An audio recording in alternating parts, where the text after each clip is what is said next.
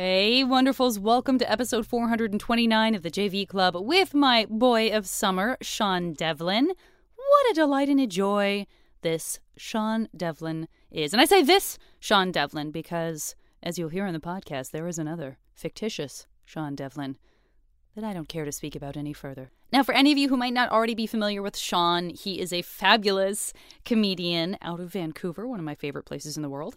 And he released his debut stand up album back on July 9th with indie record label Arts and Crafts. I'm talking home to Broken Social Scene, Feist. Basically, he's one of those super cool but super goofy and funny comedians that I sort of look up to and go, wow, I wish I were also very cool.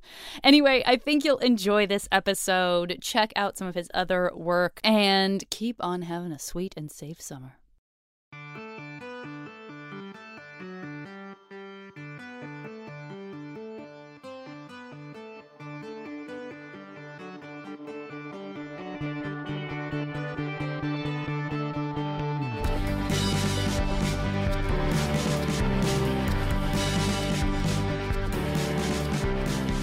Figure out. I mean, listen, I have a very fancy cloth tapestry hanging behind me, I love it. but I, I, I do the the the the effect that you have of everything is just a a, a beautiful blur until it comes into frame, up to and Yeah. including the invisible it's magical like mug. a, a logo we didn't get the licensing for or something. That's right. Every but everything becomes yeah, everything is sort of there's something very ethereal about it that sort of makes it seem like you're in heaven. Yeah, mostly it just covers up how messy this room is. Uh-huh. it's it's everything is turned into a beautiful zen blob no Yeah, matter what it is. I'm very pretty great. envious. That's very cool. It's very cool. How are you otherwise? Other than your messy home, how are you? I'm I'm good. I'm good. Um, it's summer here in British Columbia, which is my favorite time of year, and why pretty much why I live here is for this time of the year. Uh, I love British Columbia as well, and I would have to say that my favorite time of year is when the leaves change because I've never lived at length in a place where that transformation occurred. And I was in Vancouver, like weirdly several times. I was I was doing something uh, right around Halloween. Like I've, I feel like I've been in Oh, okay. Vancouver for Halloween randomly like three different years. Well, we're known. We're known for we're a Halloween destination. What a Halloween dest. what a Halloween dest. Pete, listen, I saw a lot of real cute decorations, and then you got all the beautiful orange and red leaves on the ground. To me, it felt very special indeed. And I'm not a person, I'm, I, I don't, I mean, listen, I appreciate Halloween, but I don't know that I have a, a passion for it. So it was great. Yeah, my my downstairs neighbors still have their Halloween decorations up. They they put jagged fangs up around the the entrance to their uh, basement suite, Yep, yep. and they're still there. Yeah.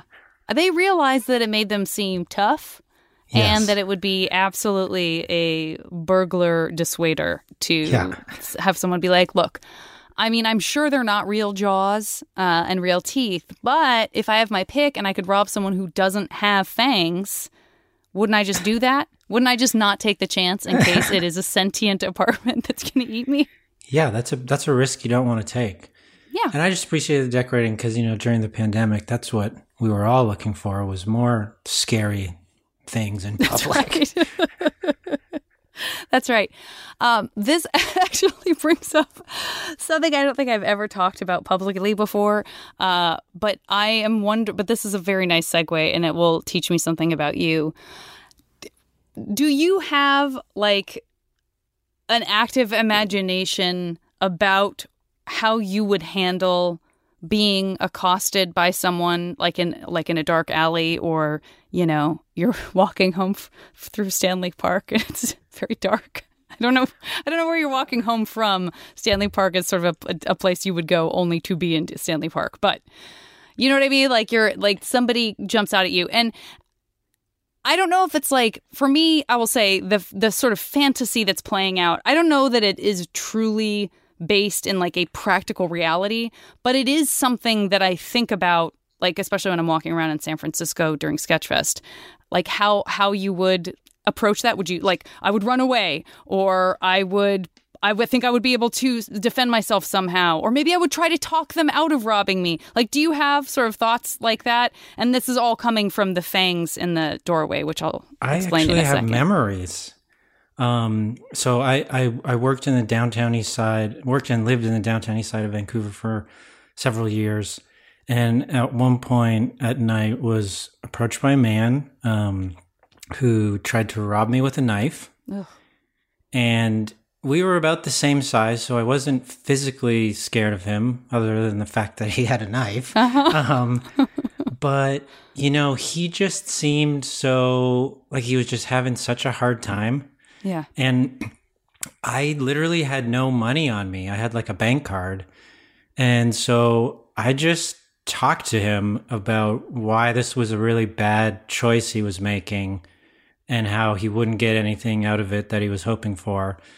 And yeah, sort of talk my way out of that one. Really? yeah. So you kind of read the room, and he was he seemed like a person that like uh, he that you sort of said, you know, man, I'm so sorry. This is not gonna go as planned yeah, I for mean, you. I, I'm, I'm a cancer, so I feel like I, I read people pretty quickly. yeah. And working in that neighborhood, you know, there was people that would come into this deli where I worked and sometimes try to like take money from the tip jar, for instance.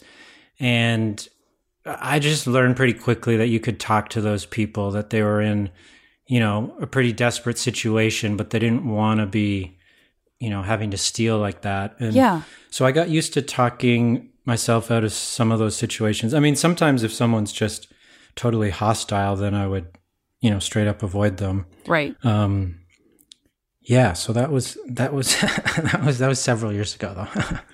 Uh, I can't believe I. I mean, you had a story. You had a story about being robbed at knife point that ended in you rationalizing with somebody and them not doing anything. That's a pretty incredible.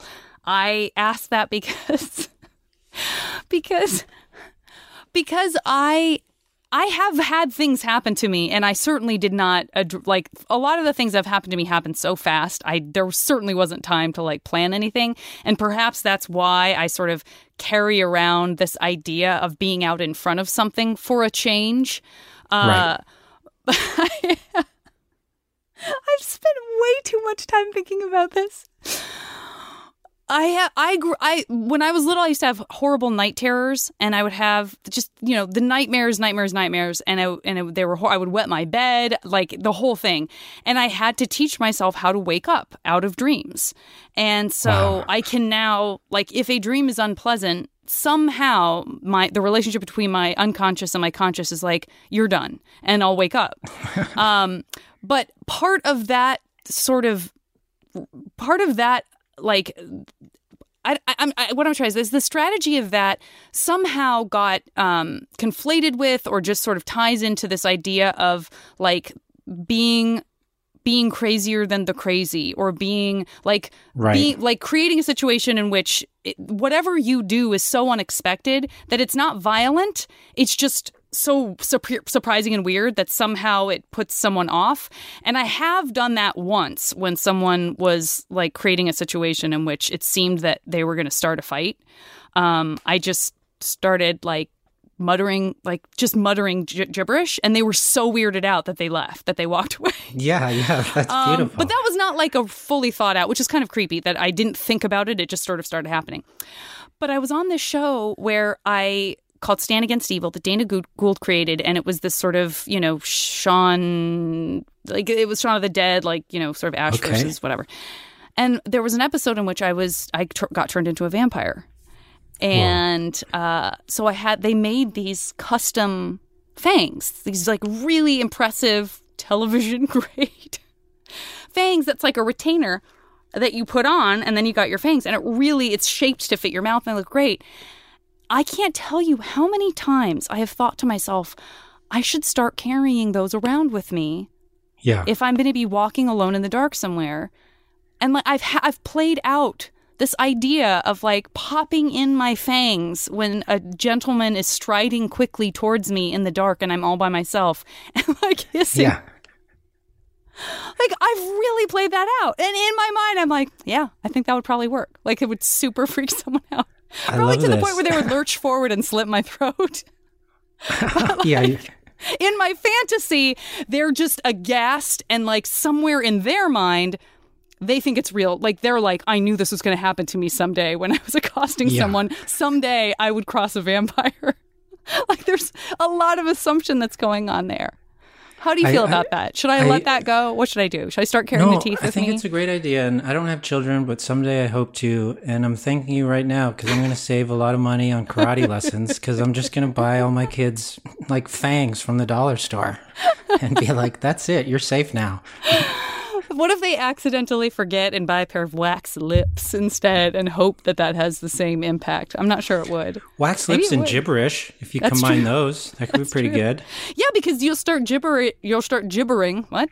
And then the wax lips will fall out and someone will be like, "Oh my god, their lips fell off." Yeah. And they'll run away cuz they'll be freaked out by that. That was the longest weirdest for me not knowing you at all. Like I'm so sorry, but I I've been wanting to get that off my chest for a while and I fe- it felt right that you said that they created fangs in their doorway and that I said it was a deterrent. And then I realized, "Oh, I'm thinking that these fangs are a deterrent because I've already had this whole rationale in my mind of fangs being a deterrent to crime."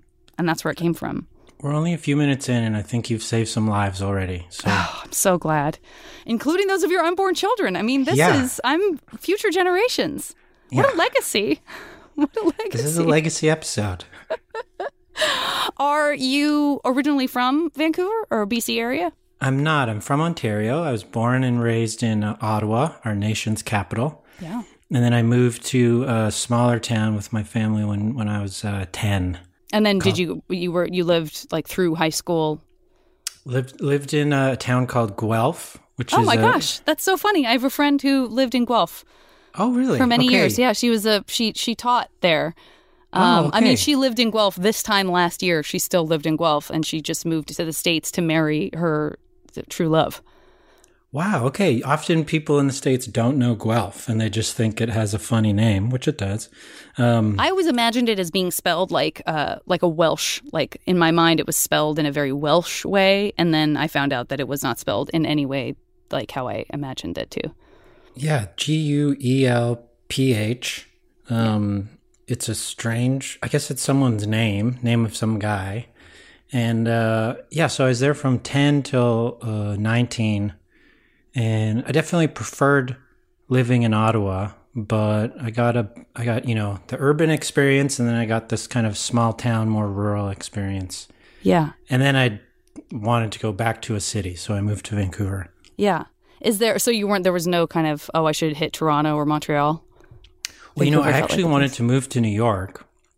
I wanted to, uh, uh, so I work in film. I wanted to study filmmaking in New York. My parents wouldn't let me because they thought that I would get murdered. Um, That was pre Fangs. That was pre Varney Fangs era. Yeah. And there, that technology didn't exist yet. and uh, so they thought, you know, Vancouver, it's still in Canada for some reason. They thought it was safer. Um, and yeah, didn't. Uh, so I didn't. I didn't move to New York. One of the funny things though is there's a book. I forget what it's called. There's a book published around the time when I moved to Vancouver about a young man named Sean Devlin No. who this is a novel who moves to New York to study film and then gets caught up in the psychosexual kind of bondage scene in New York. So when I first moved away from Guelph, I had told all these people at first, I'm, I'm going to move to New York. And then, of course, that didn't work out. But if you Googled my name at that time, one of the first things that would show up was this book about Sean Devlin moved to New York and is now this like uh, bondage guy. That sounds like I. It, it sounds like it could be like um, what's his name, Martin Amis or something. The guy who wrote Less Than Zero and like Oh, American okay. Psycho. It almost seems like it could be Right. one of his one of his dark dark thriller comedy kind of things. That's so random. It's so specific. Um, but but also like as a person that is googling you, like then then there's a sort of cognitive dissonance of like, well, this is a novel Yeah. but how can I make this about my Sean Devlin? Because it has to be him. like, Yeah, how do yeah. I how do I reverse engineer this so that the book has now been written, but but like contemporaneously with you being in New York? It's like it's being written. It's like the never ending story. It's happening as it's being written. yeah, it was it was like a choose your own adventure. I got to see maybe what would have happened if I had gone there. I'm sure that's what would have happened. Yeah. I'm Without sure a doubt. it is. Let me tell you, as someone who's been to New York many times, it is so hard not to slip into that world. You're always right on the brink. You're always right about to slip into a psychosexual bondage kind of environment. It's like every pizza place. You're like, is this the one? You know what I mean? Yeah, yeah. So I'm really glad that you dodged that psychosexual bullet. Um, and uh, and I will say, I've also been to Ottawa and um, my experience there and talking to people from there was like I, I, that's one of those kind of amazing cities where if you're not from a city that has a sister city across the river, it seems so crazy to have, and in particular Ottawa, the idea that you are on the brink of a river there's a river and then on the other side there's a french city where you can drink at a younger age. Like that's so that's so specific. That's a really specific place to be a teenager. I know you weren't. You were in Guelph, but did you ever go back up and visit friends who had the uh, the the privilege of staying in uh, in Ottawa for some uh, Quebecois debauchery? I I I actually experienced it when I was younger, living there because so we lived in uh, like subsidized housing, and this housing project was literally right on the Ottawa side of the bridge to uh, to Hull Gatineau. Yeah. So I lived right at that bridge. Um, when I was ten, I wasn't really interested in you know crossing bridges to go get drunk, but um, definitely uh, when I was I think seventeen, no, it must have been eighteen. Um, some some kids from my school we we took a road trip to Montreal to be able to go drink there legally Yeah. and um, yeah, it was it was a bit debaucherous. I went to a casino and gambled for the one and only time in my life Uh-huh. because I thought, oh, this might be the way that I make money, and I won some money, and I thought, oh, okay, this is going to be adulthood is going to be really easy, and and then I got so swept up in it that I when I lost money. I withdrew money from a bank from an ATM and left my credit my debit card in the machine because I Oh, was in such a frenzied state. And so then I didn't have a bank card the rest of this trip, um, which made it more difficult. And so I've never gone back to a casino for that reason. Um, so that was that was that's a sign of how easily I can fall into some of these, you know, scary subcultures, whether it's casino life or the bondage scene in New York. like I'm vulnerable. It's just yeah, that's that's a really I mean, I guess sort of being from Arizona, you would drive I mean, people would drive to Mexico. Um, so not like utterly dissimilar, but a much further way, a much bigger commitment than like, oh, just right across the bridge there. Uh, so I find all of that fascinating. And and Guelph is pretty small. How how small is it? I think it was It's about so small. maybe fifty thousand people, forty thousand people. Okay. Is there a college there? Am I crazy? Is that There that is, is yeah. my both friend both my friend parents Anna. worked there. Yeah. Yeah. Okay. So it's like a it's a college town, but it's a bit more rural. It's known as a an agricultural uh, a place of agricultural research. So like Oh. in in high school, we took a field trip once where they took us to this place at the university where they studied cows. and I've explained this to other people because I thought it was something that everyone did in high school, and it turns out it's not.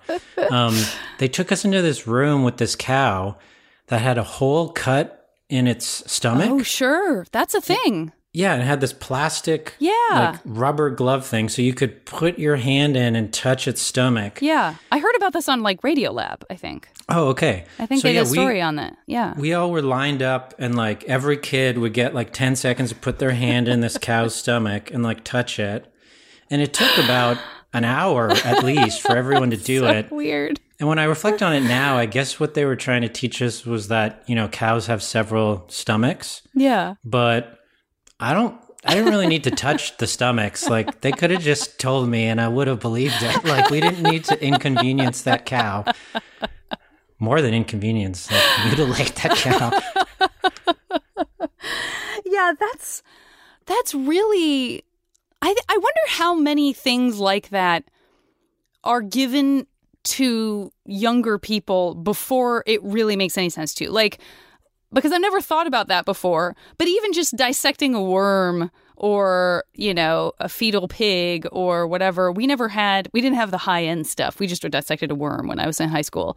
So that was about the, that was the highest life form that was, whose life was taken by biology. But I, I wonder, I mean, this is a, maybe it's a very controversial thing to say for in terms of education and science, but I wonder how many things are like that where it's like, you know what, at 13, I'm not sure that we needed to, you know, take them in to see a human brain or whatever like Yeah, I think they're just they're just filling time. A lot of it, a lot of it is just filling time and trying in a in a rural community like that, just trying to make use of what you've got, which uh-huh. is a lot of livestock. and a lot of stomachs. More yeah, than stomachs. more than one per cow. More yeah. than one per cow. I'll prove it.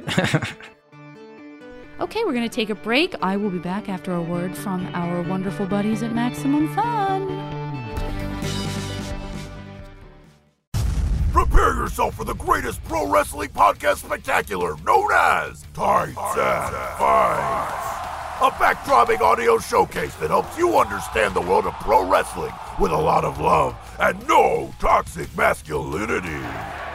Featuring host Danielle Radford. Time to kick butt and chew gum, and I'm all out of butts. Lindsey Kelk. I'm a brutal Brit, and my fists were made to punch and hit. And Hal Lublin. I was doing the voiceover this whole time. Hear us talk about pro wrestling's greatest triumphs and failures and make fun of its weekly absurdities. On the Perfect Wrestling Podcast. Tights and Fights. Every Saturday, Saturday, Saturday on Maximum Fun. A lot of people I know on the sort of central and east side of Canada, the whole like we go to the lake culture um, is very pervasive. Is Guelph like a place that you get away from to go to a cottage, or is it so cute and bucolic that you stay there because some people might even come to Guelph as their kind of cottage getaway? No, you definitely you go an hour or two away to different um, places with bigger lakes. Mm-hmm. So there's a lake in Guelph. It's called Guelph Lake, but it's quite small. And so, if you really want to get away, you go to a slightly bigger lake. um, and so, yeah, that was a that was a big thing in high school was you know getting permission from parents for a group of teens to you know drive out of town to a bigger lake where the risk of drowning is even greater. I yeah. would imagine. Yeah. And um, I remember in one instance we met a bunch of boys from another town and just we shot fireworks at each other. So at each other parents, if you're listening to this, all of your worst fears come true. Yeah. um, I don't know why we thought that was fun. Did anybody get we singed? Thought, I got I there was a hole burned through one of my sweatshirts by uh I guess it was a bottle rocket. Mm, yeah, that doesn't yeah. those I I mean I think that is. It's exactly it's exactly what people are afraid of that teenage boys specifically will do that they will do in a place that where there's no supervision and that they will do with those items. Like that's yes. exactly only had only if you had popped out a glass eye right now and said, and then and then also one someone shot my eye out. That's yeah, the only yeah. sort yeah. of like hitting the perfect cliche of what people are afraid of. Um, and what about improv? Because again, I have so many Canadian friends who are like, "Oh, improv! I started taking it when I was four. Um, I went to the Improv World Championships at age ten uh, in China. Like, you're there's so yeah. there's such a world of of just like top of the line kid improvisers. That is not a thing that was happening in the United States at the same time at the same age. I was I was a bit excluded from that. So my starting comedy was it happened when I moved to Guelph because in Ottawa, I lived in a neighborhood where it was mostly uh, immigrant families. So my mom had immigrated from the Philippines, and I grew up with kids from Tanzania and Jamaica, and just you know people from South America. It was really really diverse. And then Guelph is just was much more white. And so that was a big change for me because I'd never experienced that before. And I became really kind of quiet and shy. And so I spent grade four and grade five cozying up to the most popular boy in class and I would literally Cyrano de Bergerac whisper jokes to this more popular boy because I was too shy to say them. Uh-huh. But I would give him all these great lines, and after like two years of that, he had gotten so much more popular that like grade six was my coming out year. That I'm like, I'm gonna say my own jokes and get my own laughs. Yes. And so I started to do that. And then we started to have theater in grade seven, theater class. And we did have an improv class, but it was mo- the, the class was mostly focused on drama. And the improv, I mean, I think I kind of ruined it because I'm not much of an improviser. I'm really more of a writer. Uh-huh. And so my approach in those classes was pretty identical to uh, Michael Scott in The Office when he's improvising and just ruining every scene. Like I would walk into a scene and be like, "I'm in a race car," like Right. just not has nothing to do with anything. Just trying to totally steal all the attention. Right. And so the the teacher kind of stopped doing those improv things. I think because I enjoyed ruining them so much. Um, so I didn't Yeah. really get that kind of competitive improv games thing, but I do have like most of my friends experienced that as as teenagers in Canada. Yeah. So you were subversive, the most gentle subversive in that you were ruining improv games. Yeah, ruining You weren't I like mean- you weren't like spray painting the hallways or, you know, I mean, obviously some people were shot at with fireworks at some point, but you're but but you refused to play along I with the, to play with along. the man, the with the improv man. man. I mean, technically that teacher was a woman, but yeah, let's let's say Down the with the man. She, was just doing what the improv man had told her to. yeah, yeah. She was part of a bigger system of improv oppression. That's right. Um, And you came in no- and said, "No, we're not in a garden at all. Stop Yeah. that digging. Stop doing those things that people do in improv because they've forgotten how to be a regular person. Yeah. Just they, stop digging. We're in, we're on a racetrack. Yeah, I did it. um, I definitely had that kind of that kind of attitude, and you know, part of it, I, I'm sure there's things in in my childhood that I could trace back to, but in terms of just influence, it was that at a very young age, um, Tom Green was my idol. So Tom Green is also from Ottawa, and long before he was on MTV or even he was famous in Canada for his show, he started with this public access show in Ottawa. Yeah. And so when I was about maybe 11, 12, I just thought this was the funniest thing in the world.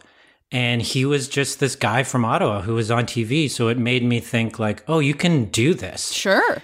And he would just go around, you know, messing with people in public. And I just thought it was brilliant. And so, you know, I can remember something I did in a, a biology class in high school where I was assigned to give a presentation on the disease rabies.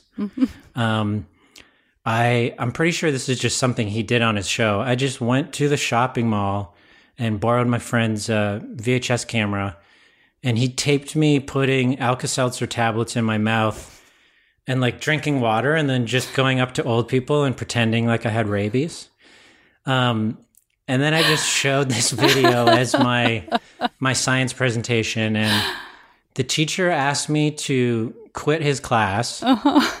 but privately encouraged me. He said he thought it was funny and that I reminded him of himself when he was younger and that he hoped that something would come of it. But he told me to not be in his class anymore.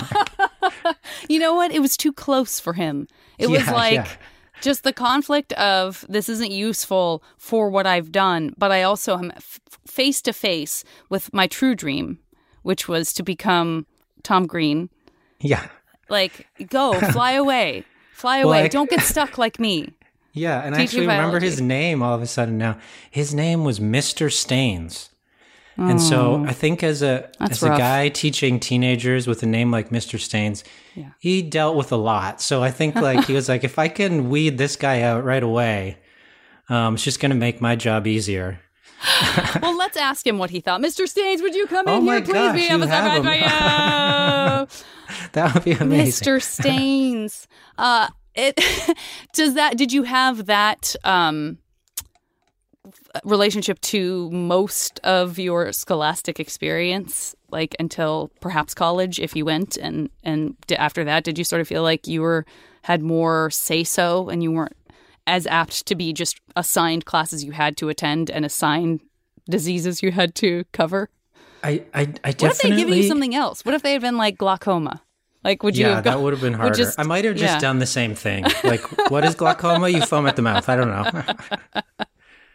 um, I definitely, I definitely early on in high school, because for me the comedy was a survival thing, where it was like that was how I got people to like me. Um, and I pretty quickly realized I think there's a similar thing when you become a comedian, where you know there's all these levels of laughter, but there's the level of laughter where you're getting all the comedians in the back of the room to laugh Yeah. that in some ways feels like the best laugh. And so I I quickly started to become obsessed with getting the students to laugh, but also getting the teacher to laugh. Because if you could get the teacher to laugh, you couldn't really get in trouble. Yeah.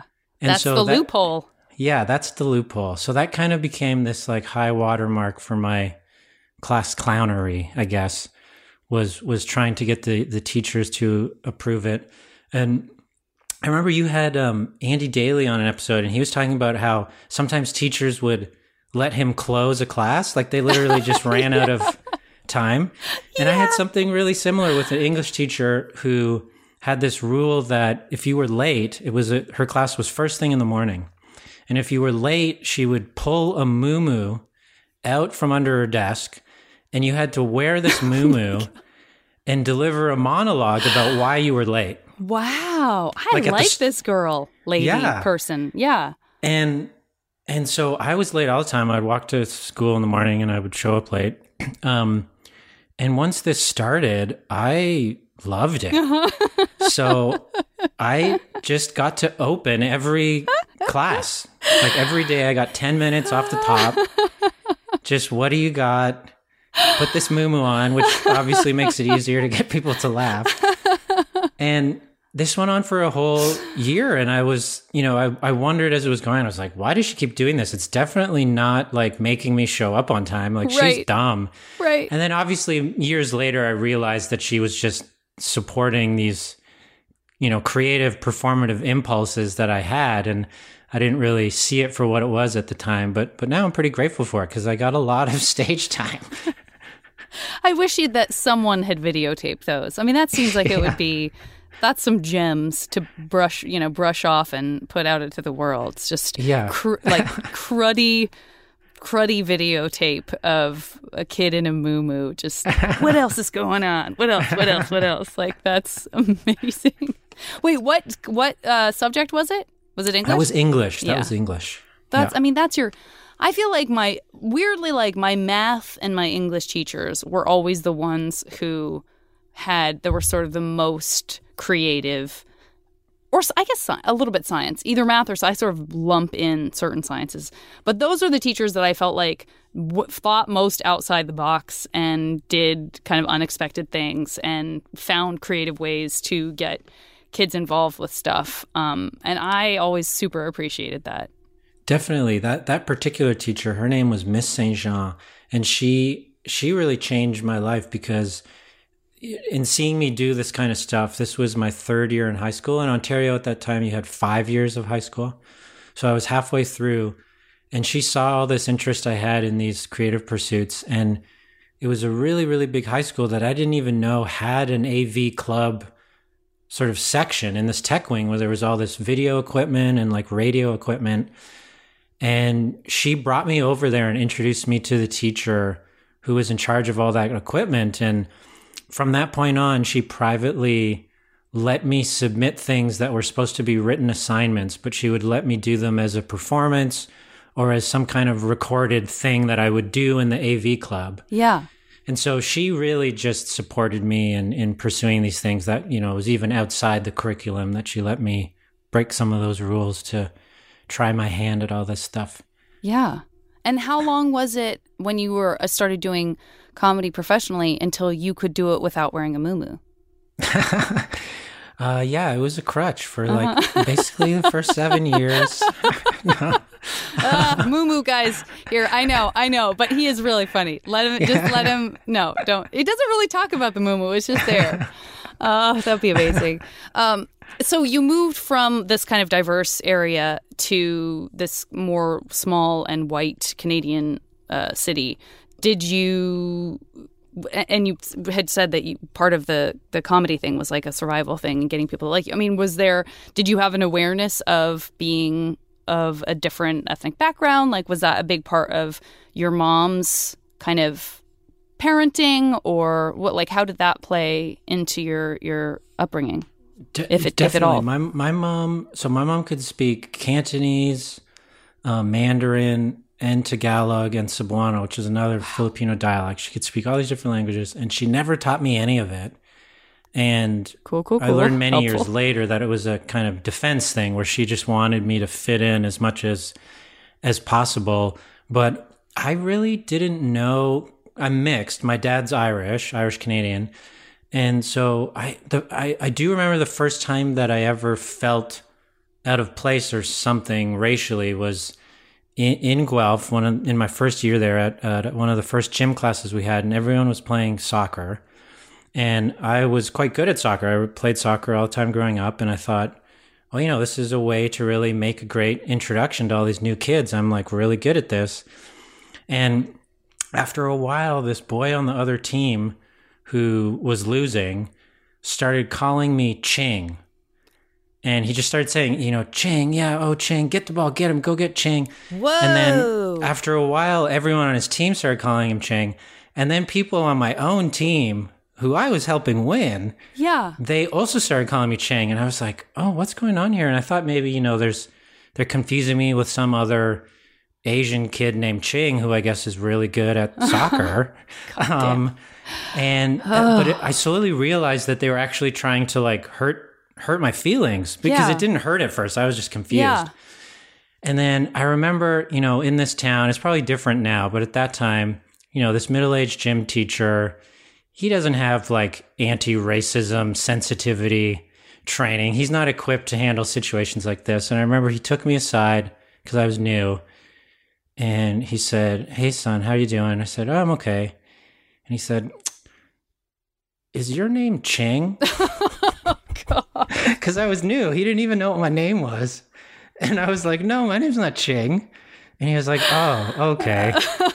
Like he had a hunch, right? And then and then he said, Already patting himself on the back. I knew yeah, his name yeah. wasn't He's like, Ching. I, I I've done good work his today. name wasn't Ching. God. and then uh, and then he and he said, "Well, do you, do you like it when they call you Ching?" You know, he's just trying to learn. I kind of appreciate Yeah, him now. He's just trying to understand the situation. I was like, Yeah. "Well, no, I think I I just like my my own name." And they were like, "Okay, okay." And then at the end of the class, I remember that the the soccer game ended and he made all these students stand in a circle in the middle of the soccer field and they all had to repeat his lesson for the day, which was just this gym teacher loudly going, Sean's name is not Chang. Oh, and then all these students had to repeat it in, in unison. Sean's name is not oh, Chang. And I remember seeing that and I just thought, you know, the curriculum in this town is really oh, strange. That's so absurd. That's such Yeah. a testament to like like me being bull like I was bullied for a span of time in school and no like I never wa- it was the cliche of like please don't take action. Please. Whatever you as an adult is thinks is going to be some sort of like repairing of the situation is absolutely you just know as a child you don't even know what they're going to do but this this little gut inside you is like this is going to be worse Yes. like what i don't know how i know this but this is for sure not going to do anything good sean's name is not ching But it's it's also like in that town, I feel like there was so much ignorance that in some ways it's like the hate has to be specific for it to actually bother you.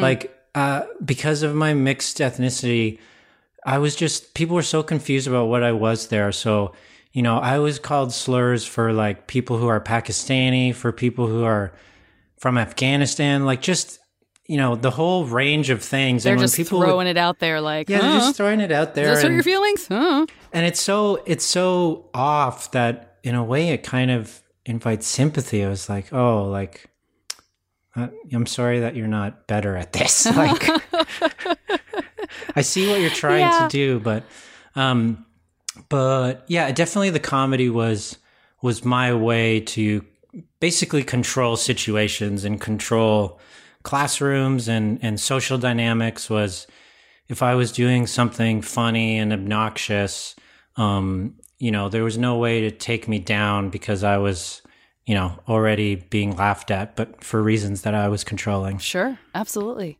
And how did did that allow for were, were there was there any romance in your high school era?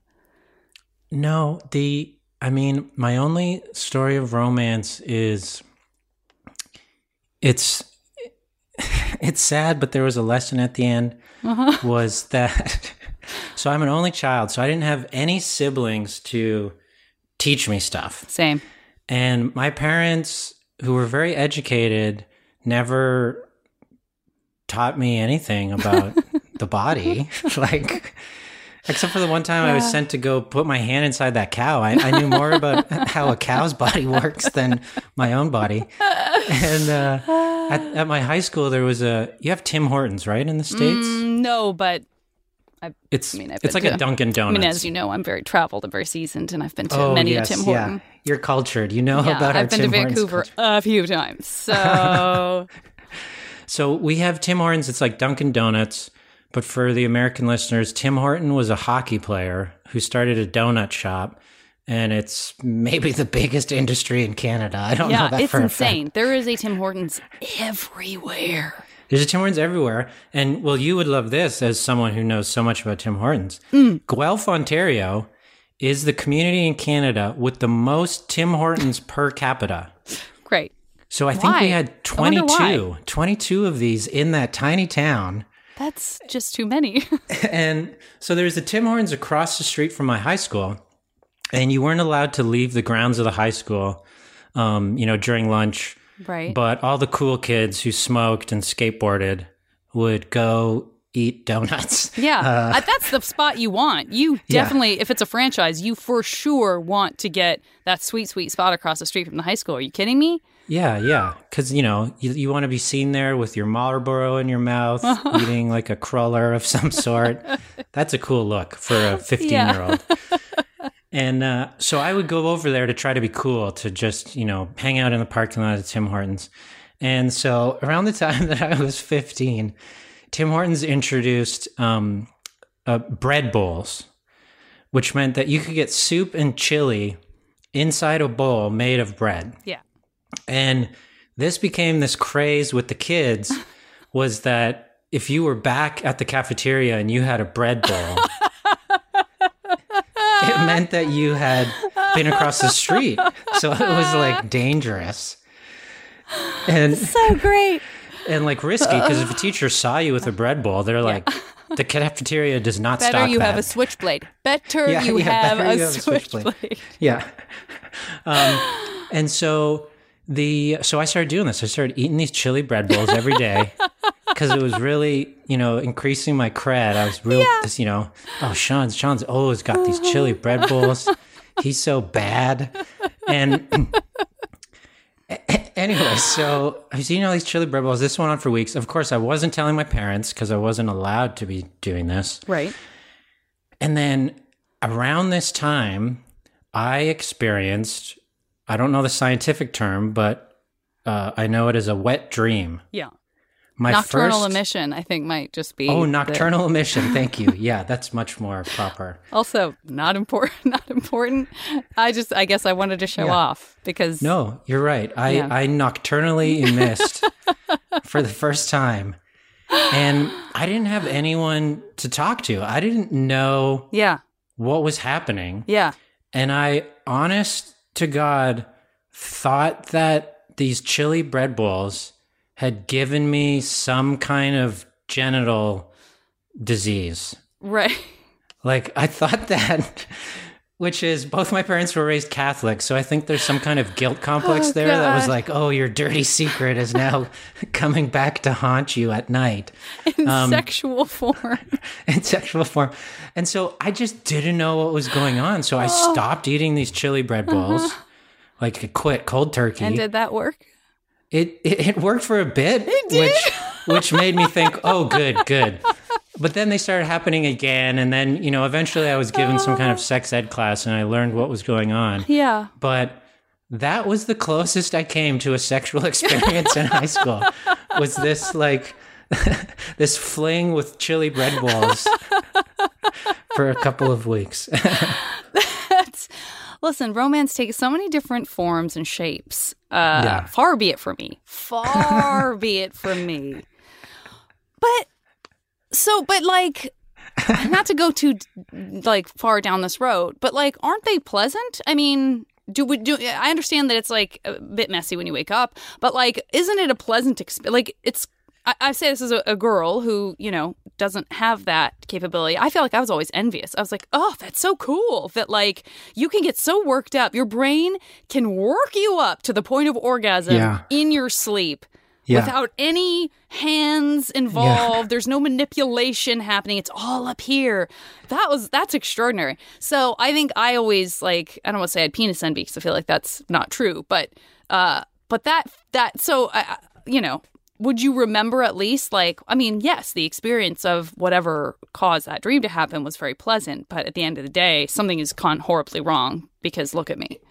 You, you're totally right, but I think what it just brings out is how in the dark I was because I knew the dream was enjoyable, but I didn't know that the situation when I woke up was related to the dream. Okay. Just because I hadn't been Oh, given any scary. information. Yeah, yeah. So I just thought Oh. I was sick from all these chili bread balls. but I really hope there's nobody listening to this right now eating a chili bread bowl, and if so, I'm very sorry. Just put a content I warning at the start. I of this. mean, I you must know that the only thing I could anticipate just in the back of my mind was that your coolness would end up being like, and so this one girl who really wanted to, like, I really thought this is going to lead to, or a boy, but like that it would lead to someone paying an interest because of those chili bread. I could not have imagined.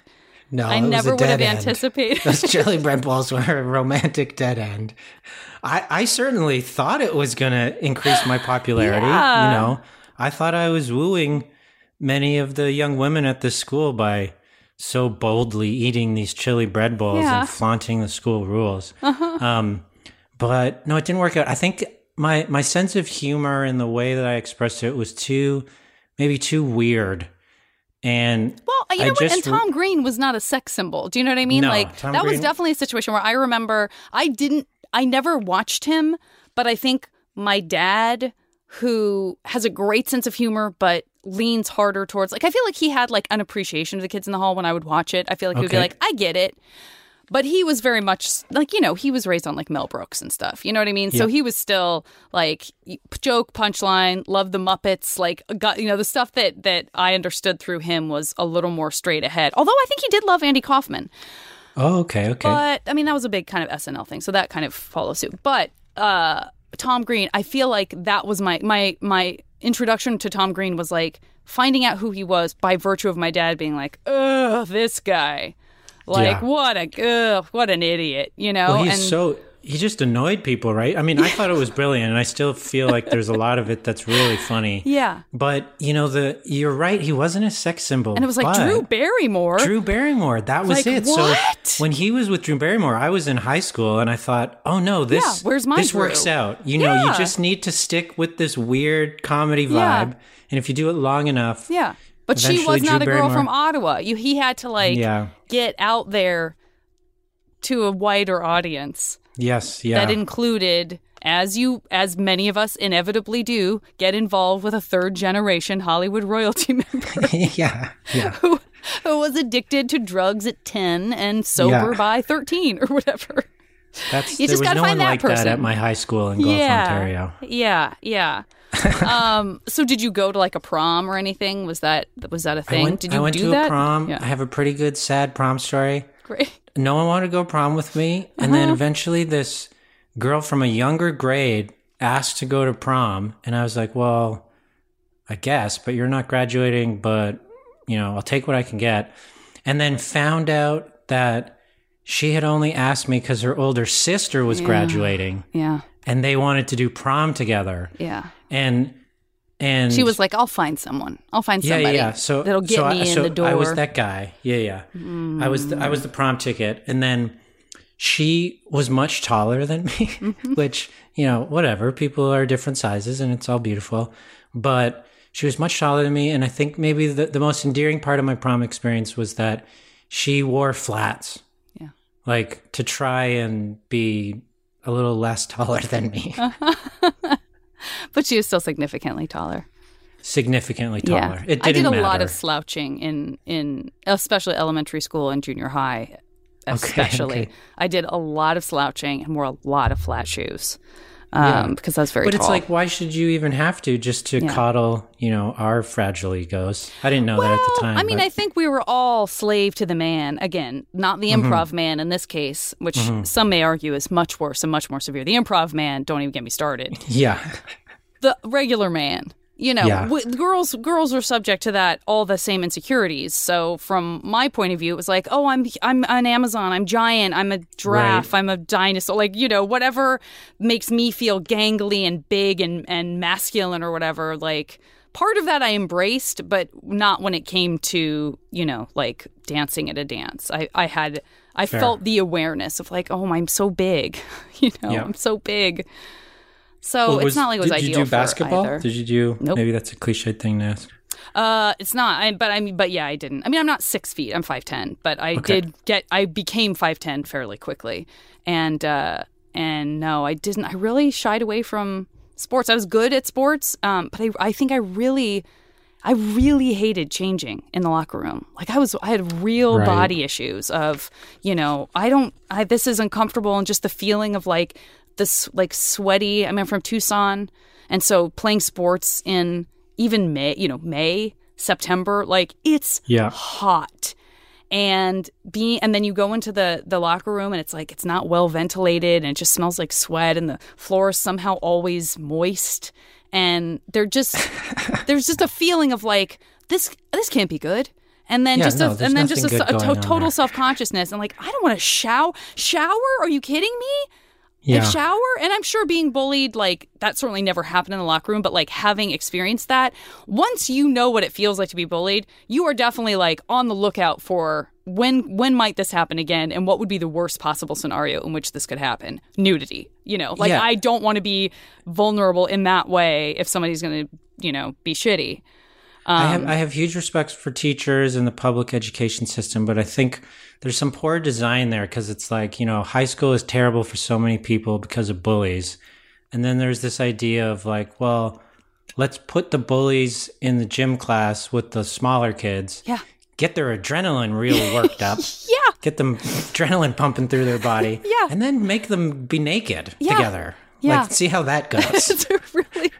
it's a really really really bad decision you're right i had never really thought of it in exactly those terms but yeah Well, because outs- it's so competitive, right? yeah You've been competing and then you're naked. And so it turns the nudity into a competition because that was already yeah the context. Well, how about this? Did you? So my high school, my the sex ed class I spoke of that I eventually got that you know helped me learn so much yeah was taught by my gym teacher. Is was that a common yeah thing? i think so it was either mm, in high school i feel like it might have been connected well maybe that was just like yeah there was just a health class that but you're right i do have a there's a link in my mind and i don't know if it's an outside link that's bred of like other people's experiences or movies but i do have a link between phys ed and health class so i think that was at play at least for one year but i do Yeah, remember what- being in health class up in the gymnasium above where i took dance Okay. So maybe it was like my dance teacher, which is just a sub for, you know, that's just a substitution for phys ed because you could take dance in place of, of phys I feel like based on nothing at all that I would want I would prefer the dance teacher over the gym teacher yeah. teaching me about the the finer things about the human body. Yeah. Marcia Like the- Cheeseman was the name of my Marcia Cheeseman, not Marcia, M A R C I A, Marcia Okay. Cheeseman, and she was a delight. Okay, so if you're listening to this, you're looking for sex ed teaching, seek her Please out. seek her out. I couldn't be more sure she's retired, but she may come out of retirement if enough Yeah. people if enough if a if a change.org petition is signed, she may she may rise up from the ashes of retirement and yeah. Um yeah, It's just What- such a delicate thing, right? So it's like I, I feel like dance is good for that. We had I I don't remember his name, but I remember this, you know, middle aged sort of surly man struggling with a dildo to Oh, like put a condom on it, yeah. and everyone's laughing and oh, uncomfortable, Oh, God. and he was the most uncomfortable. Like Yeah. it just Oh yeah, that's the worst. I don't even remember that. I don't remember. I remember like yes, I remember. I think slot like a slideshow of gonorrhea. like I remember slideshow, a whole horrif- slideshow horrible- gonorrhea. Some sort of like maybe it was like here are some different things that can go wrong if you're Yeah. you know not careful. But I don't remember. I don't remember like it ever there, seeing like a dildo. I remember seeing condoms, but I what were they using? A banana? Like what were they using? What would they have used to roll? It- or maybe it it was like just two fingers, and they would just like roll it down onto the two fingers or something. I remember a fake penis like on a on a little platform Yeah. that he had and he was so uncomfortable with it. He was yeah. he hated that he was doing this and we all were confused about why we were doing it. yeah. But yeah, I guess we we all learned enough, you know. We got through it. We got through it. Which like, but like, I have to listen. Some of my younger listeners, you'll have to write me and tell me. Do is that still how it's like? Because now, you know, there's so many teachers who would specialize in human sexuality who would be so happy to be that positive, helpful, calming force who Yeah. have whose job it is to show you how to put a condom on. Like they're very comfortable. They'll take any questions. Like you know what I mean? That that's Yep. that it doesn't have to be a thing that somebody who that's not their principal like desire or or their uh their forte uh that you know instead of somebody being like oh boy like every year i you know i have it circled on my calendar with like a dark cloud that's Yeah. the day i have to start talking about sex ed He draws a little penis on his calendar every year, but it's not funny. It's a sad it's, a sad day for it's, him. it has a it probably has a frowny face on it yeah, if we're being frowny face. Yeah. Oh, oh, it's time for a quick break. I will be back after a word from our friends at Maximum Fun. Hey, thanks for coming. Thank you. Thanks. These are real podcast listeners, not actors. We took the identifying marks off this podcast. Just tell me your impressions. It's really sexy. My first thought is like Radiolab, Definitely something popular. Yeah, really popular. A hit show. But funny too. Like, does Tina Fey have a podcast? Or the Marx Brothers. Yeah, is this podcast Radiolab, but hosted by the Marx Brothers? And sexy, like Sade. It reminds me of Sade. Exactly. And they're all riding in a BMW. Close, but not quite. Take a look behind these panels. And then watch this rocket blast off into space. Whoa. Ooh. And there's the pies we made you. Oh. Now, let's show you the podcast. Oh. Wow, it was Jordan Jesse Go. Jordan Jesse Go? Hold on. Whoa. Oh my goodness. That was 514 JD Power and Associates Podcasting Awards. That was really scary. But compelling. I guess I should definitely subscribe to Jordan Jesse Go. Um, yeah, I'd say so. Jordan Jesse Go, a real podcast.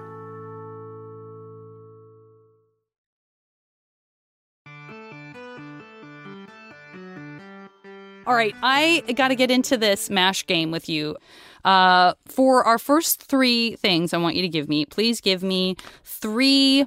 If okay, give me three classes. If you had to teach a semester of high school, three subjects that you would accept uh, as something that you would be willing to teach. Do it have had to be real, or can I make up my own? Yeah, you can make up your own. Okay, okay. I would I would like to teach um pratfalls. I would like to teach kids how to do just funny Great. falling down. Yes. Um I would like to teach color coordination. Okay. in- like in, in in fashion. yeah. And I would like to teach um something artistic. Let's say let's say improv. Even though I am totally unqualified. That's what's going to make it a super special improv class because everybody can teach it the conventional way in Yeah, Canada. yeah. It's like I'm making this class up right now. yawn. Exactly. That's how it's meant to be done. You want to do improv, buddy. Okay. Next one. Let's do three movies that you can jump into, and you're just in that world. It's not that you're reliving the plot or your character in it, but it's a sort of access into the feeling of this world in a movie that you enjoy. American Pie, Great. the first, the original, Yeah. Ghostbusters, Great. and Back to the Future. Great. Hmm. Great. Okay. Let's do three artists, and that can be a filmmaker, a painter, a writer, a songwriter, whatever. But three artists, living or dead, that you would love to collaborate uh, uh, on something with. Wow. Vincent Van Gogh. Great. Pre cutting his ear off. Yeah, you don't want to. Things got a little out of hand there. You want to get him pre. Yeah, two ears. I'm going to put two ears. Two And ears. Great. I'm just going to go with Ninja Turtles for the rest. So I'm going to say Michelangelo Uh huh. and Leonardo. Great. Da Uh, Vinci. I don't know what Michelangelo's last name, the artist was, but the guy that painted ceilings. Yeah. Yeah. What is his last name? Oh no. Everyone just says Michelangelo. Yeah. It sounds like it's two names in one. Maybe that's why. We just felt be. like, let's not, we're not going to go overboard and say yet another name. He's got two names already. Uh, okay, next one. Let's do three foods that in this alternate reality we're creating, uh, everything is sort of great for you. Nothing has too much sugar. Nothing is bad for the environment. Uh, nothing, you're not allergic to anything, and you can have it at the snap of your finger. So it could be a chili bread bowl. Um, no one, no chili is harmed in the making of that chili bread bowl, and you could have it and never feel sick. Um, you know, or it could be like this one cookie that you had this one time in this place, and you've never been able to find its its likeness. Let's say um, chili bread ball, Great, a junior bacon cheeseburger, which is a product from Wendy's. great. And one time I ordered pasta in a restaurant, and when they brought it out, it was hot in the pan. And then they took it over to a giant Parmesan cheese wheel that had a hole in the middle of it. And they put the pasta in the cheese wheel Wait, and they really? stirred it. Yeah, What? yeah. yeah. And they stirred it around and then they took it out. And that's how they cheesed it up. But I mean, that cheese wheel was just sitting in the middle of the restaurant. So it's definitely a pre COVID thing. I don't know post COVID if people will be into that. So the cheese, w- It's but a- how is the cheese? I mean, just because it's like the, there are flakes of cheese within the cheese wheel that somehow the pasta gets it on So, it. I mean, I guess it's a recurring theme here. It's basically like a cheese bowl because Right. it's a big wheel of cheese that has Okay. like a bowl in the middle of it. Yeah. And they put your sizzling hot pasta in it and they just mm-hmm. stir it around. Oh, so, the it cheese, melts the cheese. Yeah, it, it slowly up melts against the cheese pasta. ball. And Got then they take it out. Got it. That might be too much cheese for me. I guess you can control it. Yeah. Are they like, well, tell us, tell us when to stop, and then eventually your pasta is cooled, Yeah. and Just it's just going. stuck to the bowl. going. Yeah. Yeah. Okay. Well, I love that. So I'm gonna say pasta slash cheese bowl. Uh, great. Okay. Uh, three people. I don't. They can be characters from books, comics, movies, actors, films. Uh, anybody living or dead from any era or people non-existent for romance slash sexy times in this mash world. Me for romance. Mm-hmm. Jessica Rabbit Great. from Who Framed Roger Rabbit. Yeah. Uh, April O'Neil from the Teenage Mutant Ninja Turtles. Great. and damn, what was her name? The shortest, oldest golden girl. Yeah, Estelle one. Getty. Estelle But Getty. her, whatever her character's name, because she was so young, but the Golden Girl she was playing was so old. Yeah, Wait, I only learned that like last week that she oh, was oh, yeah? played the oldest, but Yeah. she was one of the young. Yeah. why am I blanking on Estelle Getty's character's name? Ooh, I'm gonna get into trouble for that. Yeah, she was great. Estelle's GG. Great. Okay. All right. Next one. Three, let's do three modes of transportation that can get you places that are very unconventional. Okay. So I'd like you to throw bicycle, car out the window and just come come up with other fun ways that you would like to be able to get around. Um, I had I once had a pair of roller skates that was made out of running shoes that had had roller skate bottoms fused to them. Yeah. I don't have them anymore, so I would get those back. Great. Um, um, I've been really interested in these hover, not hoverboards. I don't know what you call them. There's, I see a lot of young men on these platforms that are electronic, and there's like a wheel, and they. I think it is called the hoverboard. Is it called a hoverboard? Yeah, because I, I not to name drop, but Adam Savage uses one in San Francisco, and Okay. I I couldn't accept that that's what it was called because there was a wheel. Like I was like, no, if you calling something a hoverboard, it's I want to see it hover. Like I don't, I Yeah, need it to not be touching the ground. But I'm pretty sure that nonetheless, it's called a hoverboard. So it has great. to. As as an aside, I knew a boy in grade four whose name is Ryan Thompson, and I'm outing him now.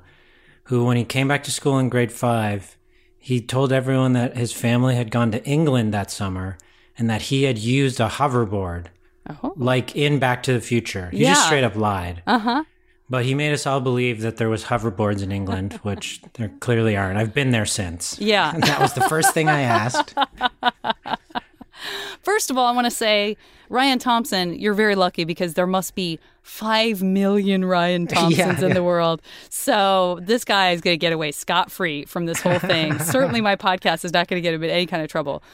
Second of all, interesting that, like, did he really go to England? So it's not that he chose England, like, because that's not what I would, you know what I mean? I wouldn't be Yeah. like, who would have hoverboards? What's believable? England!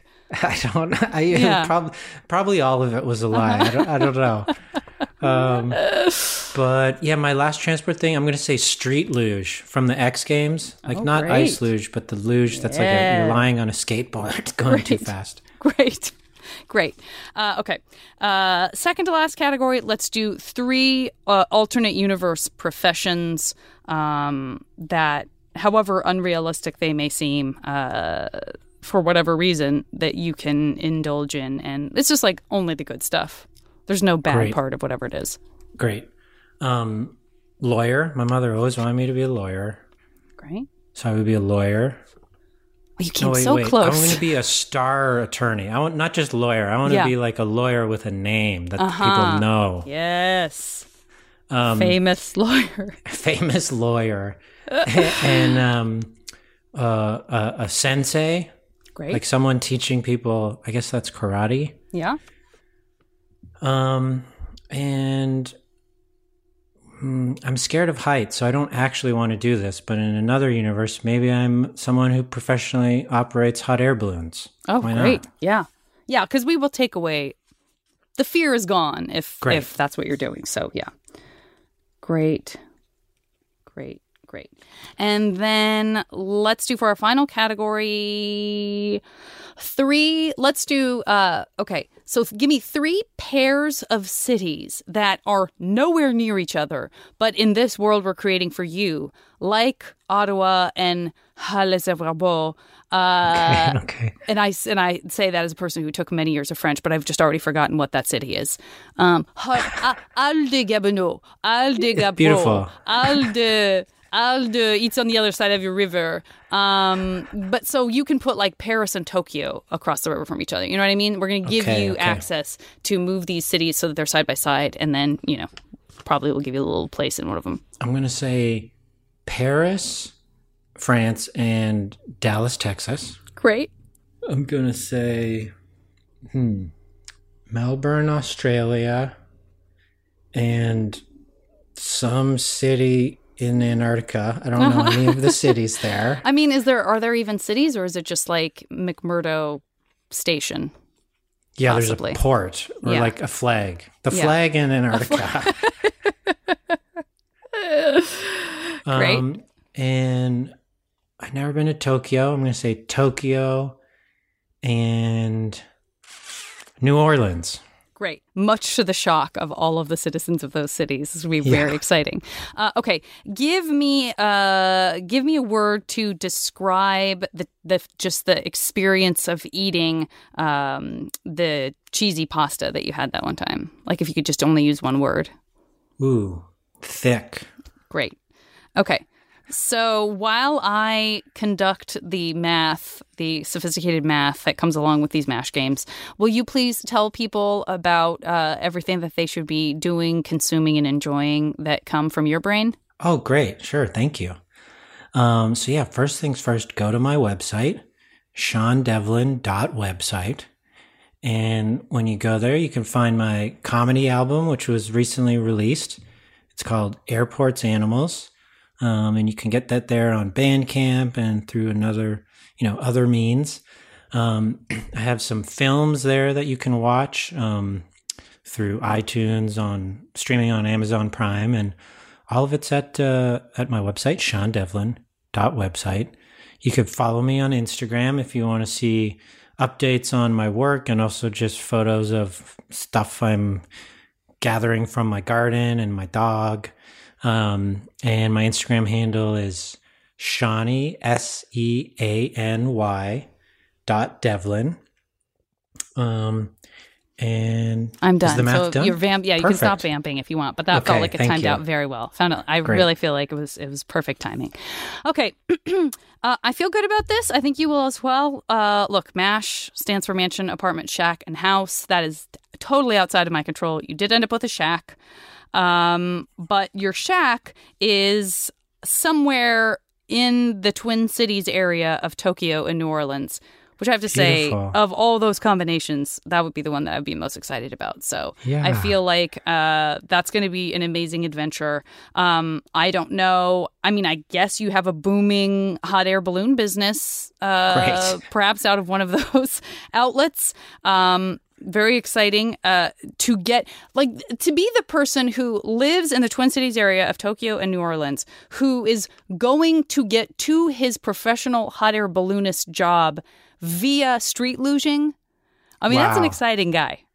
Yeah, that's That's exciting. an exciting guy, and that also feels like it, he's a guy that it, people in both of those cities they're going to want to know.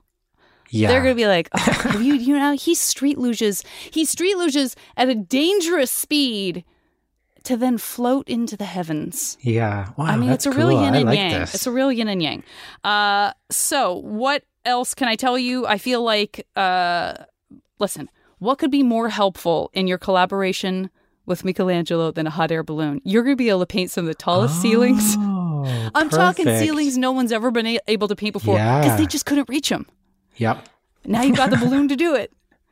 So it's going to be great. I love this. I don't know how physics works, but it's going to be great.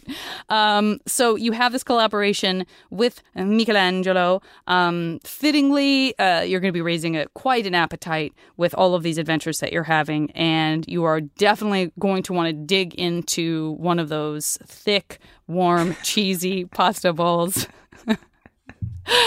with Michelangelo, uh, He's I- gonna love that. He is. I'm stereotyping lo- there, but I think Michelangelo liked pasta. Absolutely. I feel very comfortable agreeing with you. Um, and so all of this is all going on. But somehow you've also managed to find time to teach a semester of color coordination to students, which is going to be very, very handy. I could see you even using some of your balloon coloring examples. It's like, step outside, kids. You see how this pink and this green work side by side on these two panels of my hot air balloon? Yeah. You get out of there. You're not authorized to be. Oh no, you're taking off. What is this going to be a problem for me? okay, that just got real. Um, it got real. Uh, and then once you know, listen, you're gonna need a place to escape from after that kid stupidly goes up in that hot air balloon and then tumbles out. So stressful. you're gonna have to disappear. Rest assured, you can disappear into as long a vacation as you want inside the movie Ghostbusters. Oh wow. Which also wasn't brings you into scary. New York without like the only thing you're battling in that New York is just a bunch of ghosts, not the S and M fearful. And like sort of scary, sexy Sigourney Weaver. well, that's true. She's the closest thing to the psychosexual danger that would have awaited you in Séan yeah, Devlin right. novel. My Destiny. yeah, I know, Psychosexual very- drama in New York City. Yeah. I think I, I do want to say that that had an influence on my idea of what was sexy in a way that like Playboy magazine was like too late to change, which I'm very proud of. Totally. Because her becoming sex like her becoming sexy being like heavy brow like dark circles under her eyes and like chiseled black lines for her cheekbones i was like that is hot Yeah. and I was a goth as soon as I could possibly get there, which was 13. Couldn't get there fast enough. Um, this has been so much fun. Oh my gosh. The time has flown. lovely. I had a great time. Uh, you are, and I will say this for anyone who's not familiar with Séan already, you are kind of like a comedian's comedian, and you are a person that is sort of the darling of all the people that other people look to that are like the like the arbiters of taste. Do you know what I mean? Like you're oh, sort that's of so nice. Thank and you. so uh, you did it. You totally did it. You made the teacher laugh. You know. Ah, thank you. Mm-hmm. Um, the last thing I will offer up as an option for my Boys of Summer series, since I only interview uh, gentlemen in the summer, is if you have any sense of Don Henley's Boys of Summer, that song, I invite you to sing a snippet of it. Um, don't. I and don't. it's you're you're among the majority. I would say most people do not have a relationship to that song. Um, if I there try. any, oh please, if you would like to give any rendition that you can that you want at all, not knowing anything about it, you're welcome to. I also can't sing, so this will be way off. Um, we're the boys. We're the boys. We're so sweaty, and the sun's out late. Let's go swimming. That's not, I like that. That was that's sort of turned into like a Ray Bradbury poem. Like the, Right. this, but that that I think was Like actually word. yeah. th- I really liked it. Um, thank you, Séan. Thank you, everyone. And no surprise, I will talk to you next time on the podcast. The show is recorded by me and edited by Julian Burrell. And as always, the JV Club theme song is Back Before We Were Brittle by the amazing Say Hi. Remember when we could save kittens from trees or lunch on skyscrapers, bring the villains to their knees? Maybe we should. MaximumFun.org. Comedy and culture. Artist owned. Audience supported.